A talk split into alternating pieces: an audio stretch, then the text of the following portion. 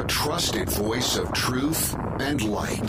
The narratives that mislead most of us aren't outright lies, they're the deliberate omission of facts that could give us a more complete picture. And a rally point for those who've accepted the reality that they are not sheep. The world needs your leadership, and the essence of leadership is using your influence wisely, wherever you happen to be standing. This is the Bryan Hyde Show.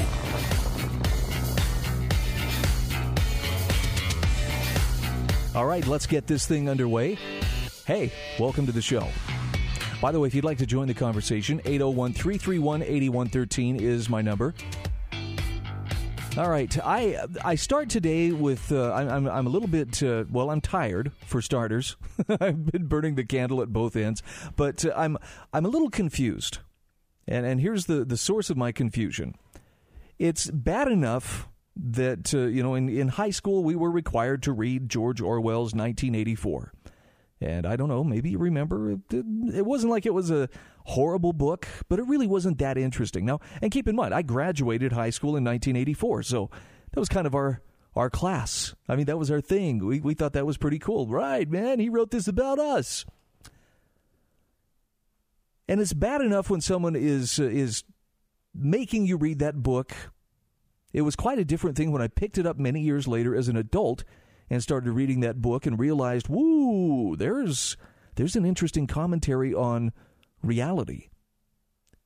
Or at least the direction things seem to be going. And at that point, you know, the question arises. So was this uh, an instruction manual? Was this a cautionary tale? I still believe it was a cautionary tale based on what uh, Orwell himself had seen. Eric Blair, if you prefer his non pen name, uh, you know, from the, the Spanish Civil War. He saw some pretty ugly stuff. He knew where fascism and socialism ultimately could end. And though he and I may not have had a lot in common politically, I think the guy was pretty good at taking 2 plus 2 and getting 4, as opposed to 5, which Big Brother insisted if I say it's 5, it's 5. So here's the thing that is, is causing me some concern. Did that few people ever bother to pick up the book again?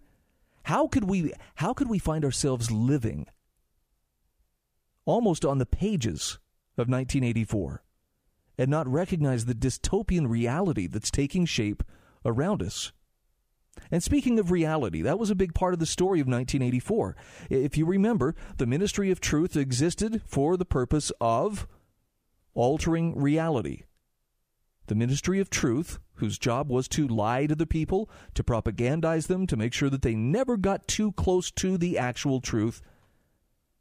And a lot of the other ministries were all named with what we now call Orwellian names. Whatever it said, why the Ministry of War? Yes, that's the Ministry of Peace.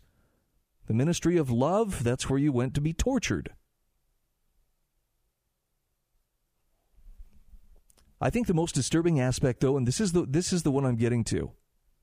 It was bad enough that independent thought was strictly prohibited and, and actually not just outlawed, but enforced under the auspices of Newspeak.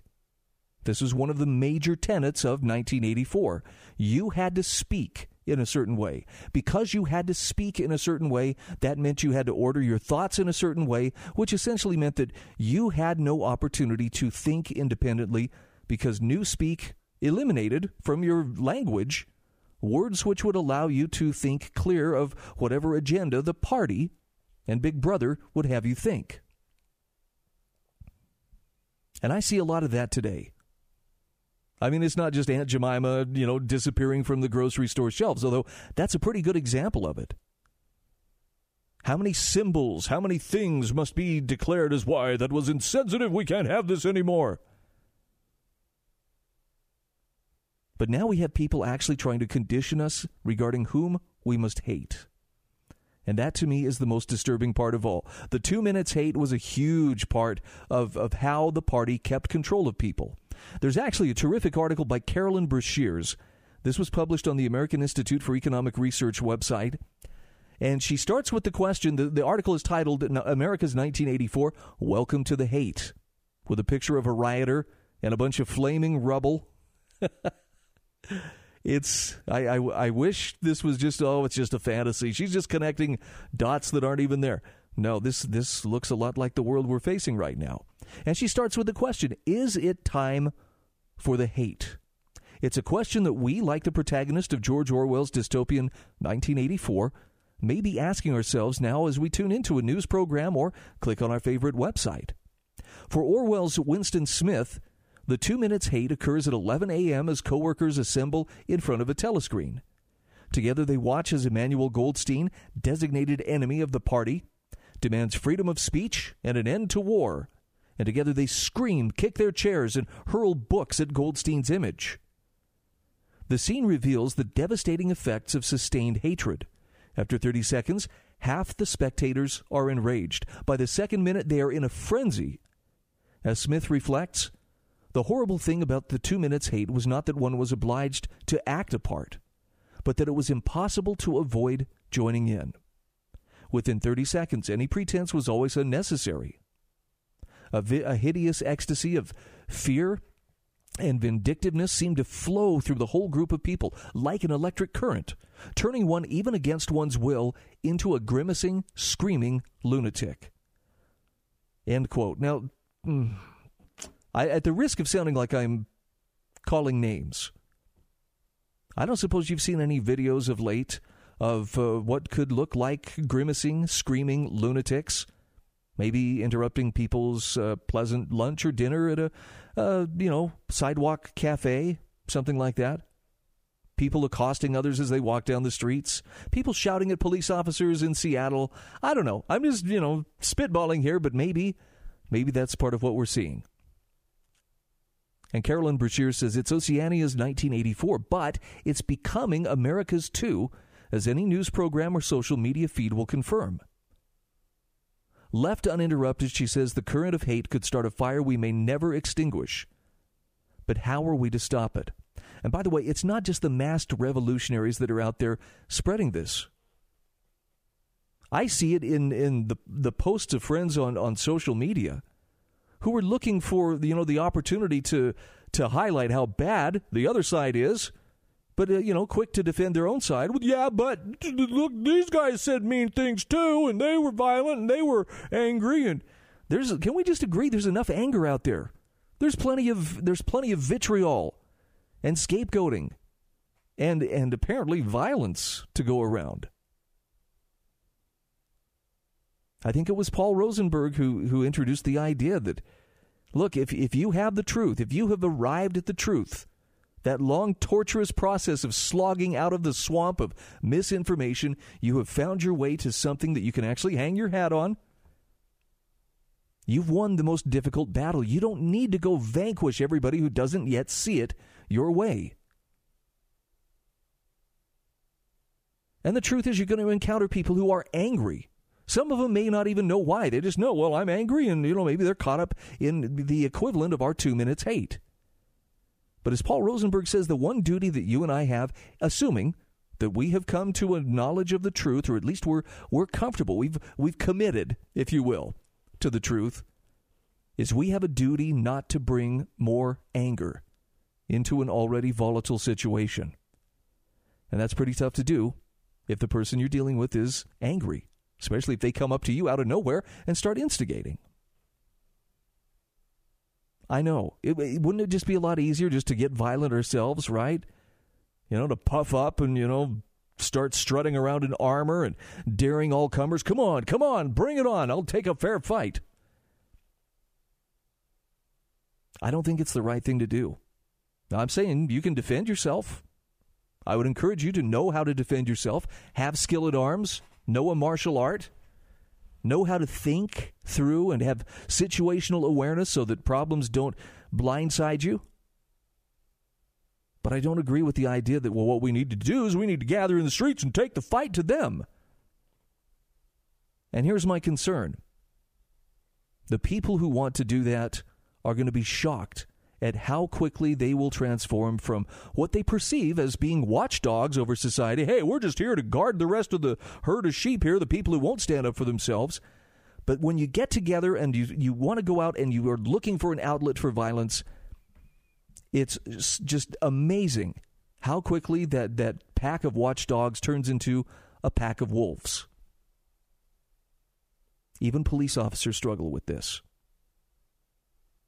And their training, you would think, would, would make it a little easier for them to go, okay, this is going somewhere it shouldn't go. When we come back on the other side of the break, we're going to talk a little bit about Welcome to the Hate, America's version of 1984. It's an excellent article by Carolyn Breashears. By the way, you will find it in the show notes, which are at thebryanhydeshow.com. Please take a look. There's more articles than I will possibly have time to cover today. Read the articles, become a wrong thinker, maybe even consider donating a few shekels if that's your kind of thing.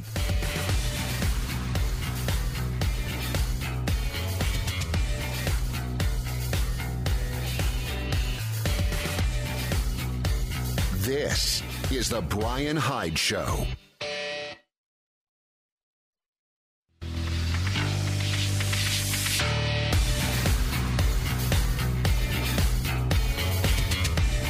This is The Bryan Hyde Show. Hey, our program today is brought to you by our friends at the Staples Turner team at Patriot Home Mortgage. I would take it as a great personal favor if you happen to be in the market for a refinance on your home mortgage, or maybe you're looking for a new home loan. Call up my friend or get in touch with my friend John Staples at Patriot Home Mortgage. You can actually go to staplesmortgage.com, just like it sounds, staplesmortgage.com. And it'll give you all the contact info, all the background. It'd be a great time to talk to him. He and his wife Heather are a couple of superstars in getting things done. They're very, very competitive. But uh, most importantly, I just love John's work ethic is he takes care of the details. He goes above and beyond to look after his people. And it would make me very happy if you were one of his people. That's staplesmortgage.com. A big uh, shout out and thanks to the Staples Turner team at Patriot Home Mortgage for being a sponsor of the Bryan Hyde Show. So we're talking about this article by Carolyn Breashears, America's 1984 Welcome to the Hate. And this is interesting in the sense that we start with language. And maybe you've noticed this. I hope this I hope this rings as true to you as it did to me as I was reading her article. She says she she has a quote first of all from 1984, it's a beautiful thing, the destruction of words. And she says start with language. In 1984, one editor of the Dictionary of Newspeak rhapsodizes about the destruction of words. By eliminating phrases, the party destroys the ability of people not only to express ideas, but to think them. In the end, we shall make thought crime literally impossible, because there will be no words in which to express it. What words have ceased to exist in this dystopia? Well, honor, justice, and morality, to name a few. One cannot demand something one cannot express. And today we might even build our own list, she says, starting with civility. It is elitist, we are told, to insist on treating other, other individuals with dignity and courtesy. To use it in some contexts, particularly at universities, is to incite a frenzy akin to the hate.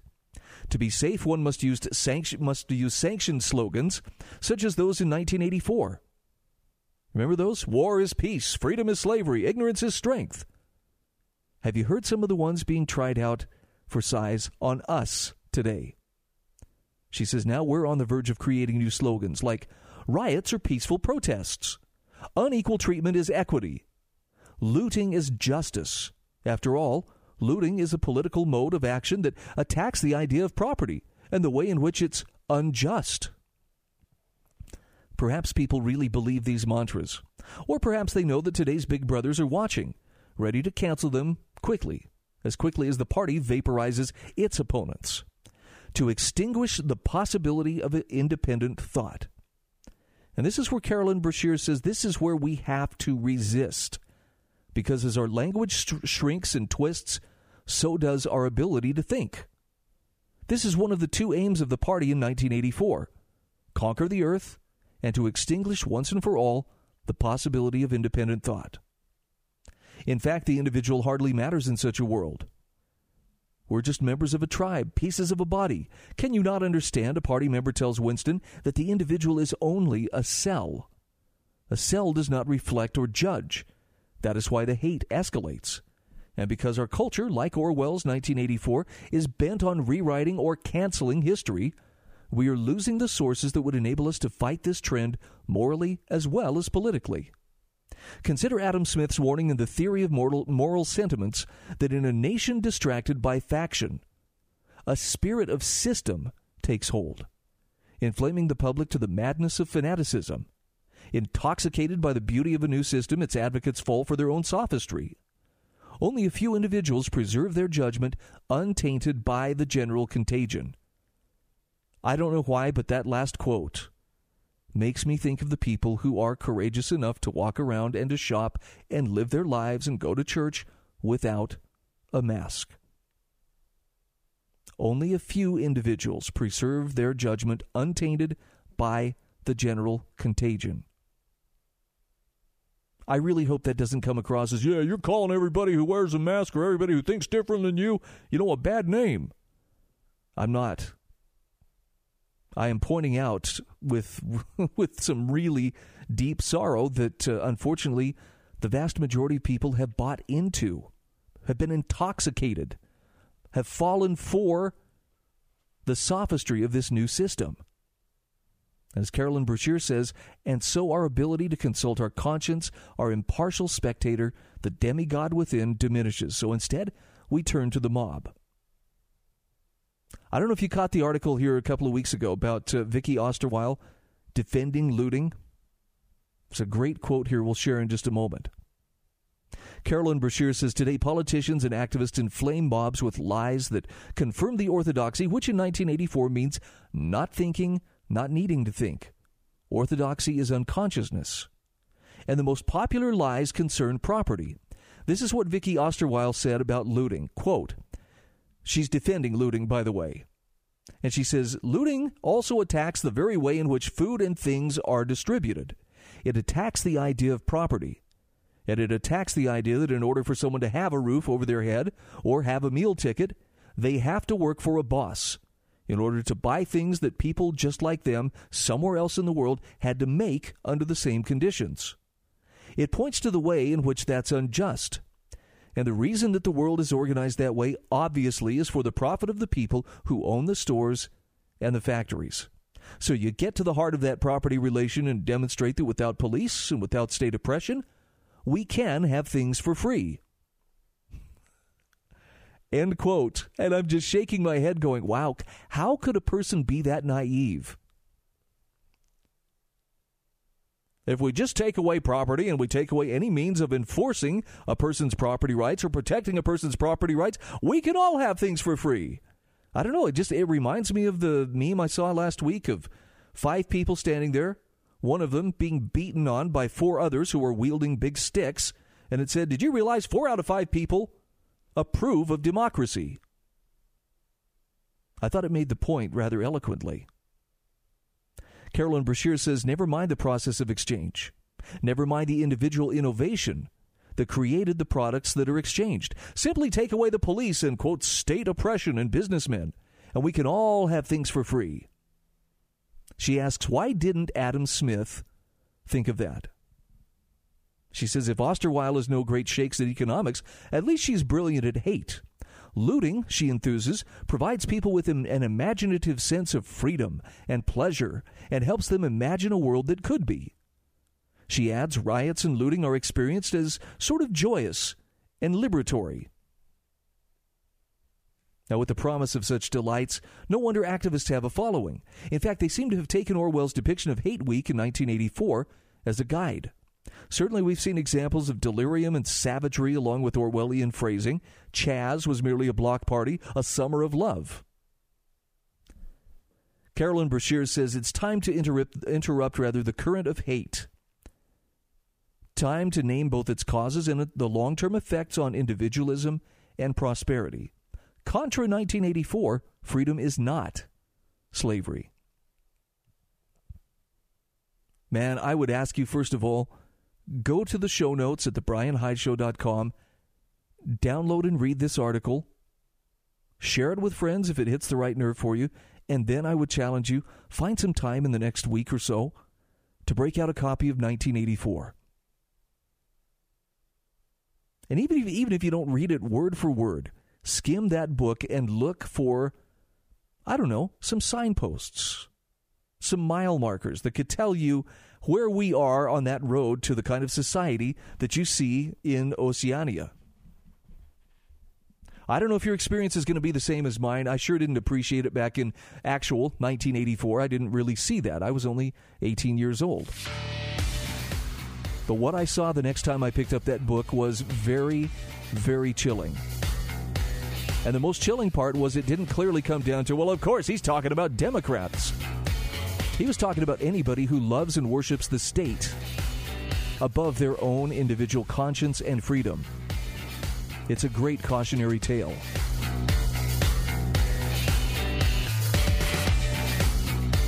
This is The Bryan Hyde Show.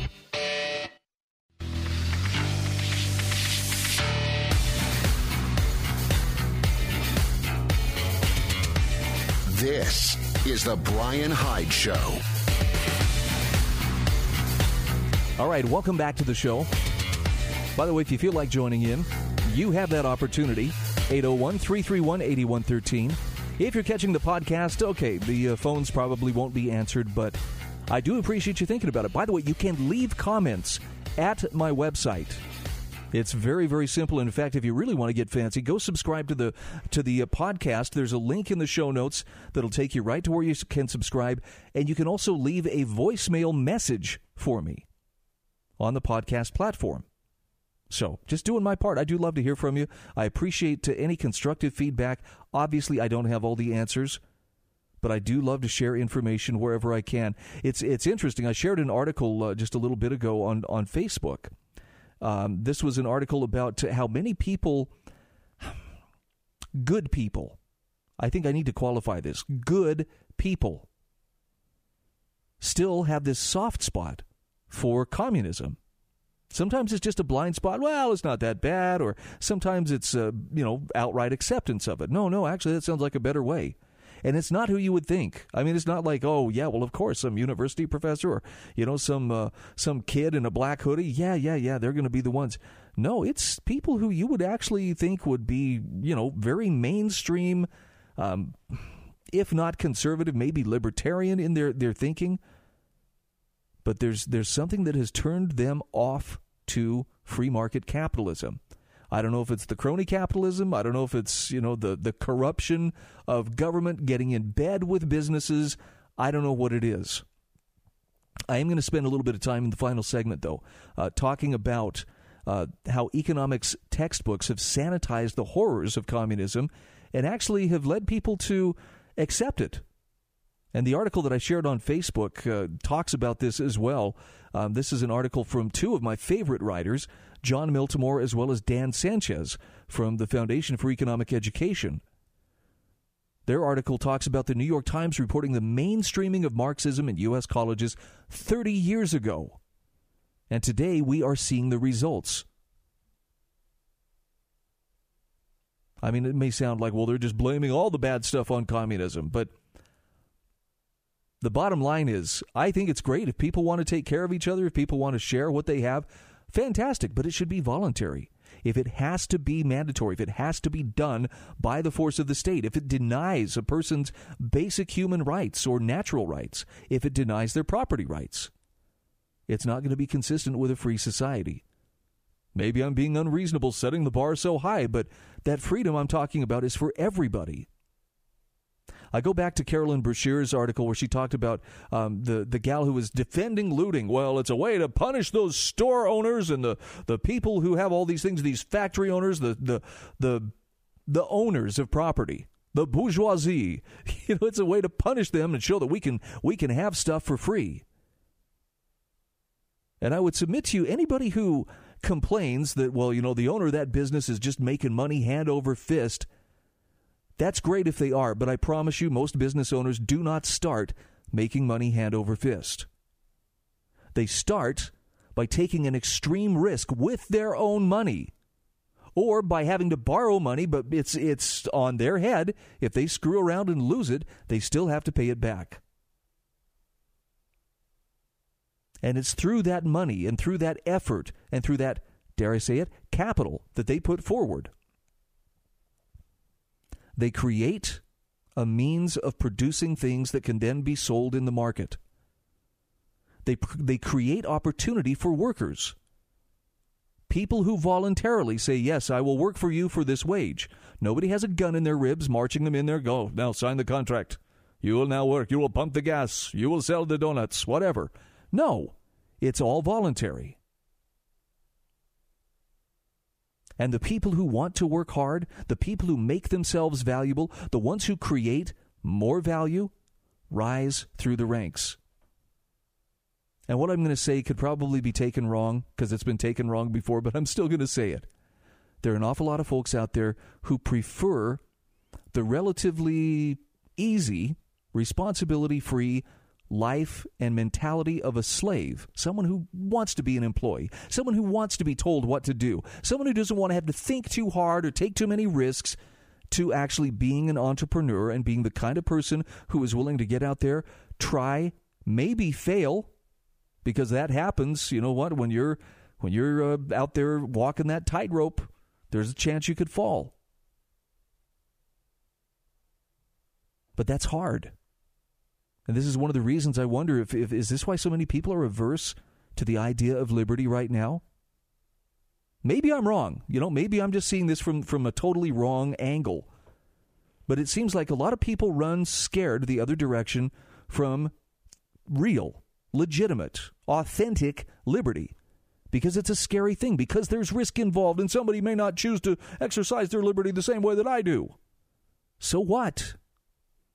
I still think Leonard E. Read had one of the best definitions for what actual liberty should entail or what it should encompass. In other words, what should people be allowed to freely do without any kind of interference, either from government or from anybody else? You know what his answer was? Anything peaceful. Yeah. Does that open up some possibilities? But if you think about it, anything peaceful, something that doesn't require force or fraud? Something that uh, people would freely choose on their own? Why not? But we're, we're a long way from that mindset. And, I still don't know exactly what happened.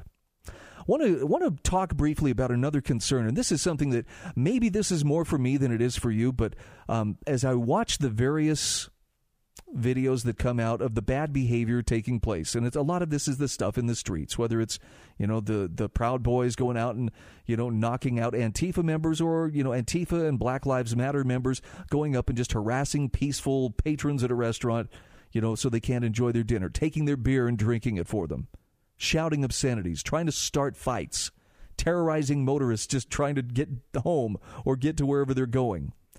It brings out some really dark feelings.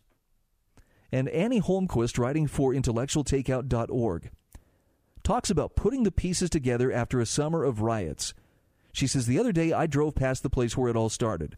One pulls up to the flashing red stoplight and looks left to check for traffic. There's no need to look right because the traffic won't be there. Instead, one sees cement barricades covered with scrawling graffiti, a block down the now nationally recognizable Cup Foods, surrounded by memorials to George Floyd, who died in front of the store May 25th, 2020. It's a surreal experience tinged with sadness, she says. Sadness over the death of George, Floyd, uh, sadness over the riots which bookend the Minneapolis summer, sadness over those same riots spreading to the rest of the country, making the summer of 2020 a time of chaos, hatred, confused canceling of anything and anyone.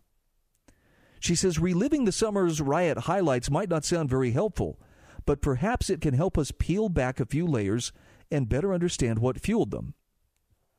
Scholar Anthony Esolen has some choice insights in this arena in Ressentiment. He hates, therefore he is. His most recent article for Chronicles magazine. Ressentiment, writes Esolen, is a 1913 book by Max Scheler based on a French term, which I'm probably mispronouncing, by the way, which uh, Scheler defines as a self poisoning of the mind. Those who foster resentment in their lives are full of negative, angry emotions which invert values and call good evil and evil good. Ooh. Yet, resentment goes further. It eats at the internal nature of an individual, seeking to tear down the good in others because he himself feels inferior. It affects education, literature, and art. It is the cause of canceling vengeance aimed at anything associated with Western civilization. Here's a quote from Esolen Puny teachers do not revel in the greatness of John Milton or Alexander Pope or Charles Dickens. The greatness of such artists is an affront, ostensibly because they did not believe the values we happen to assert today, but actually because they existed and were what they were. Had the blind visionary who composed Paradise Lost been second rate, he could be forgiven. This is what galls. For man, for the man of resentment, still senses the truth even though he cannot speak it openly. Esolen then explains how resentment relates to the riots we've experienced this summer. He says the riots today are not prompted by the discovery of saintliness and beauty in the life of George Floyd. Saintliness does not inspire mayhem. People who love beauty do not burn down churches. Floyd himself will soon be forgotten entirely, except as an empty name, a placeholder, an instrument for altruistic resentment to be laid hold of. Annie Holmquist says over the summer we've been told to say Floyd's name, to remember, to protest for his cause. Those who fail to join the cause or who simply don't voice an opinion about some aspect of woke culture are accused of perpetuating violence by their silence. Yet, as Esolen says, such an attitude is the opposite of the love, concern, and understanding that such protesters claim they want. And it's in fact a frenzy which feeds on hatred. This makes so much sense. And we're going to come back to it just the other side of these messages.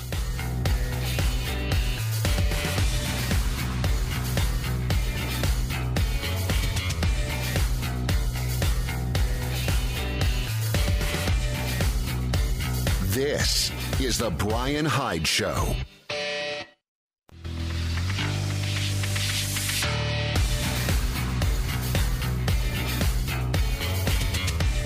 This is The Bryan Hyde Show.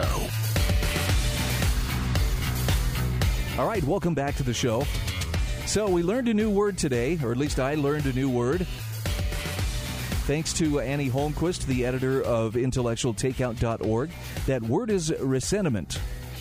And I'm sure there's a way to say it in French, but I'm not sure exactly how I would say it other than ha ha ha. But no, I, I don't speak French. But it's the idea that you allow the negative to displace the good in you, a self poisoning of the mind.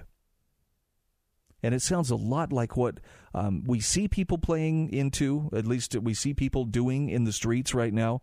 And I, to, to me, the, the great caution here is Bryan, this could be you. The more you watch those videos on Twitter, the more you confirm, yep, those guys really are the dirtbags I thought they were the more maybe you are creating a place in your heart for resentment. This is another quote from Esolen from Annie Holmquist's article. He says, If I love you and you are wrong, I will tell you what you must hear, though I may tailor it to your ability to hear it. I will not necessarily feel what you feel, and it is wrong for you to require that I do. For feelings themselves may be evil, even though they present themselves as angels of light. He says the rioters do not seek friendship between men of different races by comparison with the salt of, of a hatred that goes by the name of justice. Friendship has no relish. To anyone with a healthy mind, he says the rioting is incomprehensible unless we understand that inversion of values that Scheler explains so well. End quote. This is one of the reasons why you will see people with a straight face talk about how, no, actually, it was kind of good that uh, Trump supporter was shot on the streets of Portland here a week and a half ago, almost two weeks ago. Just gunned down on the spot. Why? Well, because he was a fascist. That's morally acceptable to kill fascists. See how that inversion goes? It's scary.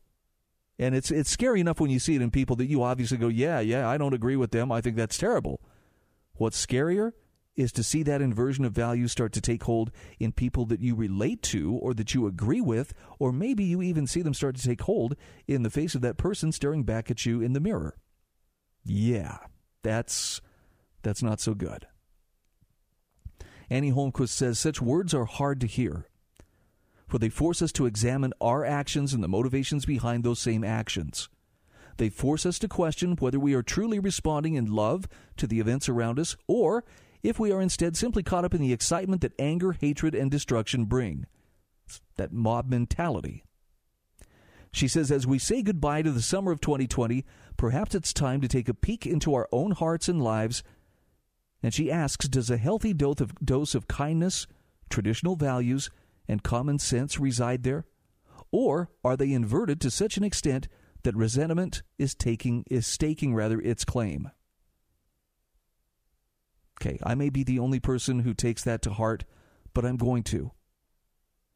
Because it's important to me that I'm not bringing more hatred or more anger into a situation where there's already way too much of it. Can you love your enemies? Can you pray for those who would spitefully use you? I know that's a pretty tall order.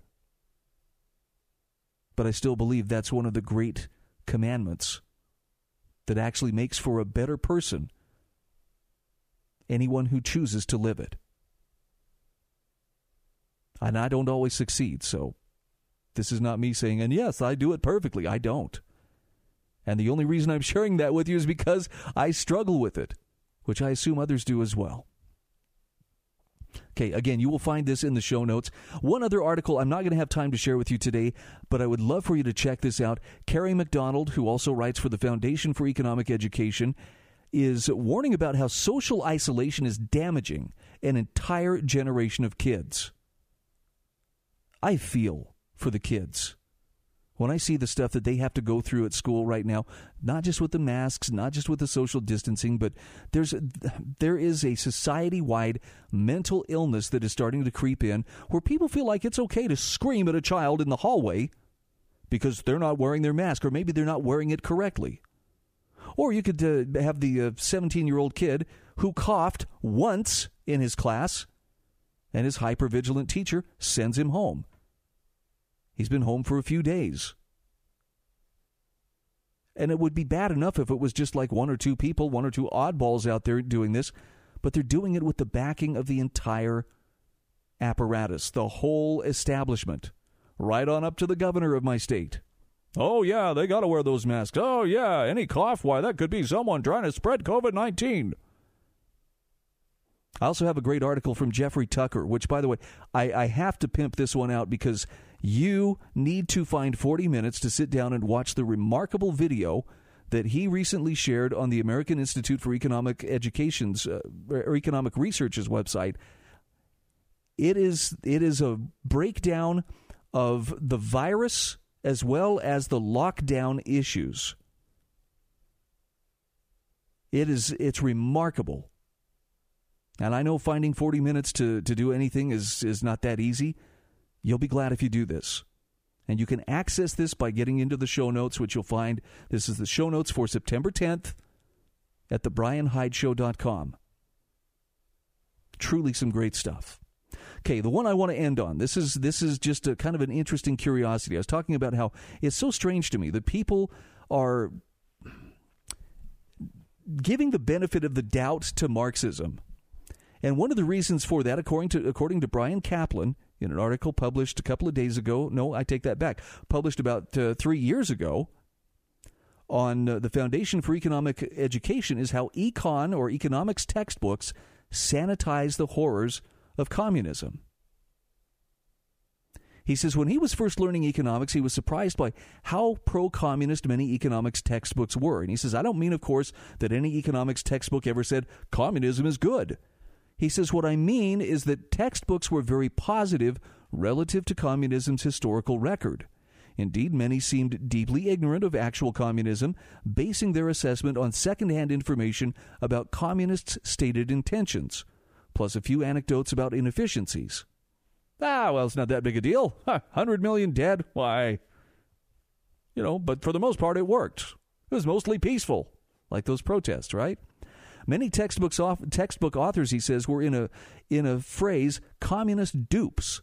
In other words, they were non-communists who believe and spread a radically over-optimistic image of communism. At least that's what he says his admittedly flawed memory says.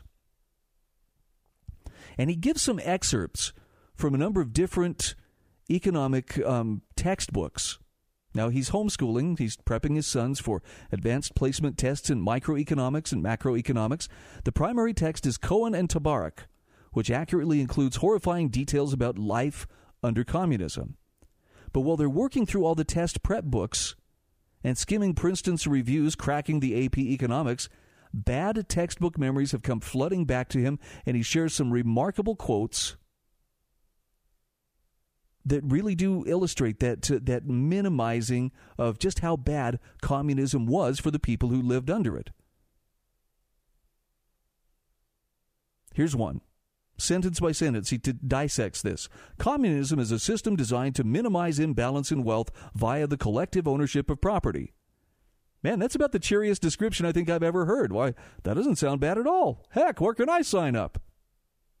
Legislators for, from, from a single political party, the Communist Party, divide the available wealth for equal advantage among citizens. Ah, they must be the vanguard. but he points out what happened under communism was really quite difficult. Communist regime, regimes began with the mass murder of their political enemies, businessmen and their families. Next, they seized the peasants' land, leading to hellish famines. Next, they launched major industrialization campaigns, and in time, they obsessively focused on building up their militaries, not mass consumption. And no communist regime, he points out, has ever tried to divide wealth for equal advantage. Bloodbaths aside, communist regimes always put party members' comfort above the very lives of ordinary citizens. There's a lot more to this article. I hope you'll check it out. This is, again, in the show notes at thebryanhydeshow.com. All right. So I I have covered a lot of territory. I hope that you will find the time to uh, to look these up for yourself. I hope you'll take the time too to visit my sponsors, talk to uh, John Staples at the Staples Turner team at Patriot Home Mortgage. Tell him thank you for for sponsoring the show. If you would like to subscribe to the podcast, right at the bottom of the show notes there's a link where you can do that. You can also become a wrong thinker and if you choose, you can become a wrong thinker patron meaning you can do a, a monthly donation as little as 99 cents a month. It will help to keep the lights on in both a literal and figurative sense. And maybe, just maybe, enable me to quit one of my half dozen or so other jobs by which I keep the lights on and the wolves away from the door. So uh, think about it. Get back to me if you would.